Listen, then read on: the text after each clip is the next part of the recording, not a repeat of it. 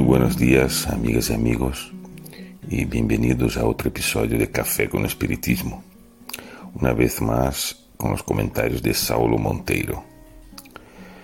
En la lectura que estamos haciendo del libro El Progreso, que como sabemos fue un discurso de León Denis a finales del siglo XIX, ya hemos pasado en vista los avances políticos y sociales que son necesarios para que de alguna manera tengamos el reino de la justicia implantado en la tierra. Hoy es el día de mirar el progreso de la religión y Denis comienza preguntando, ¿religión? ¿Qué es religión? ¿Y es necesario tener una religión? La palabra religión proviene del latín religare, que significa reconectar, unir. Tomado en el sentido exacto de la palabra, la religión debe ser una fuerza, un vínculo que une a los hombres entre sí y que los une también a un principio superior de las cosas.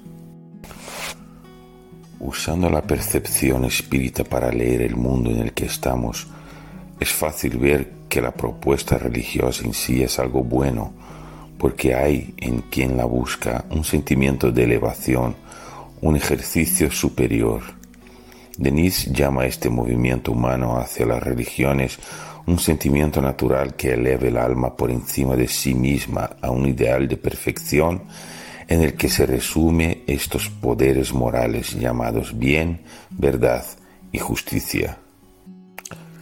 Este sentimiento, cuando lo aclara la ciencia, cuando lo fortalece la razón, cuando su base esencial es la libertad de conciencia, de conciencia autónoma y responsable, este sentimiento es el más noble de todos lo que podemos conocer.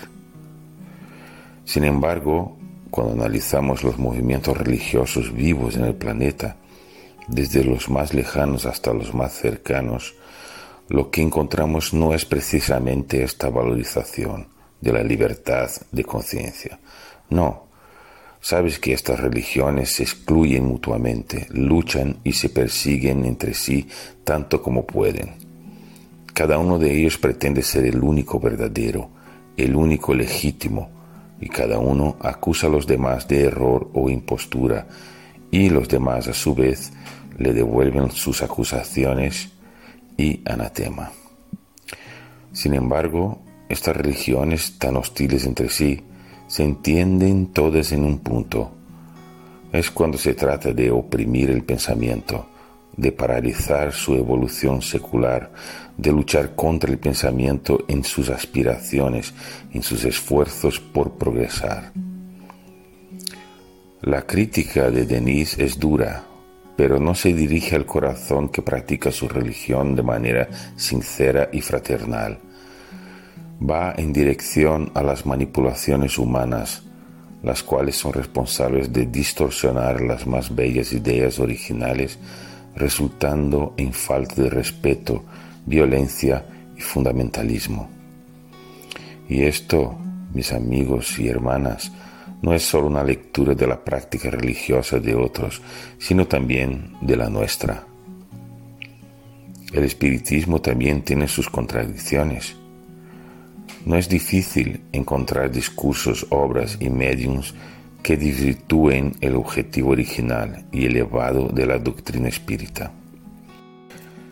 El mismo Denis en varias ocasiones afirmaría que el espiritismo como movimiento sería en el futuro lo que hacen sus practicantes en el presente.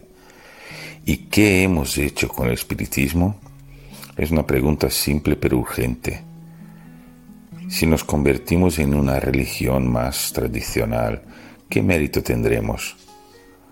Ha llegado el momento, dice el texto en estudio, de hacer más racional iluminado nuestro sentimiento religioso. Cristo mismo dijo, llegará un día en que el Padre ya no será adorado ni en los templos ni en la montaña. En definitiva, para estos fundadores de las prácticas espíritas, nuestra doctrina ni siquiera es una religión en sí misma. En la conceptualización de Kardec, la doctrina espírita es una ciencia experimental de la que se infiere una filosofía espiritualista de consecuencias moralizantes. ¿Y la religión dónde está entonces? Consulta la visión de Denis. Escucha la voz interior que nos habla a cada uno de nosotros, a los más ignorantes como a los más iluminados, diciéndonos, levántate por el trabajo, por el estudio y por el bien. Aquí está la revelación por excelencia y mucho mejor que las enseñanzas del dogma es ella quien nos hace saber que nuestro papel en el mundo es trabajar por nuestro mejoramiento y por el de la humanidad. Desarrollar nuestras facultades intelectuales y nuestras cualidades morales. Trabajar para colocar en la tierra el reino de la justicia, paz y fraternidad, marchando juntos hacia este fin lejano, hacia este ideal, la perfección. Aquí está la verdadera religión y la única según las leyes universales, la religión del progreso, la religión de la humanidad. Un fuerte abrazo y hasta el próximo café con espiritismo.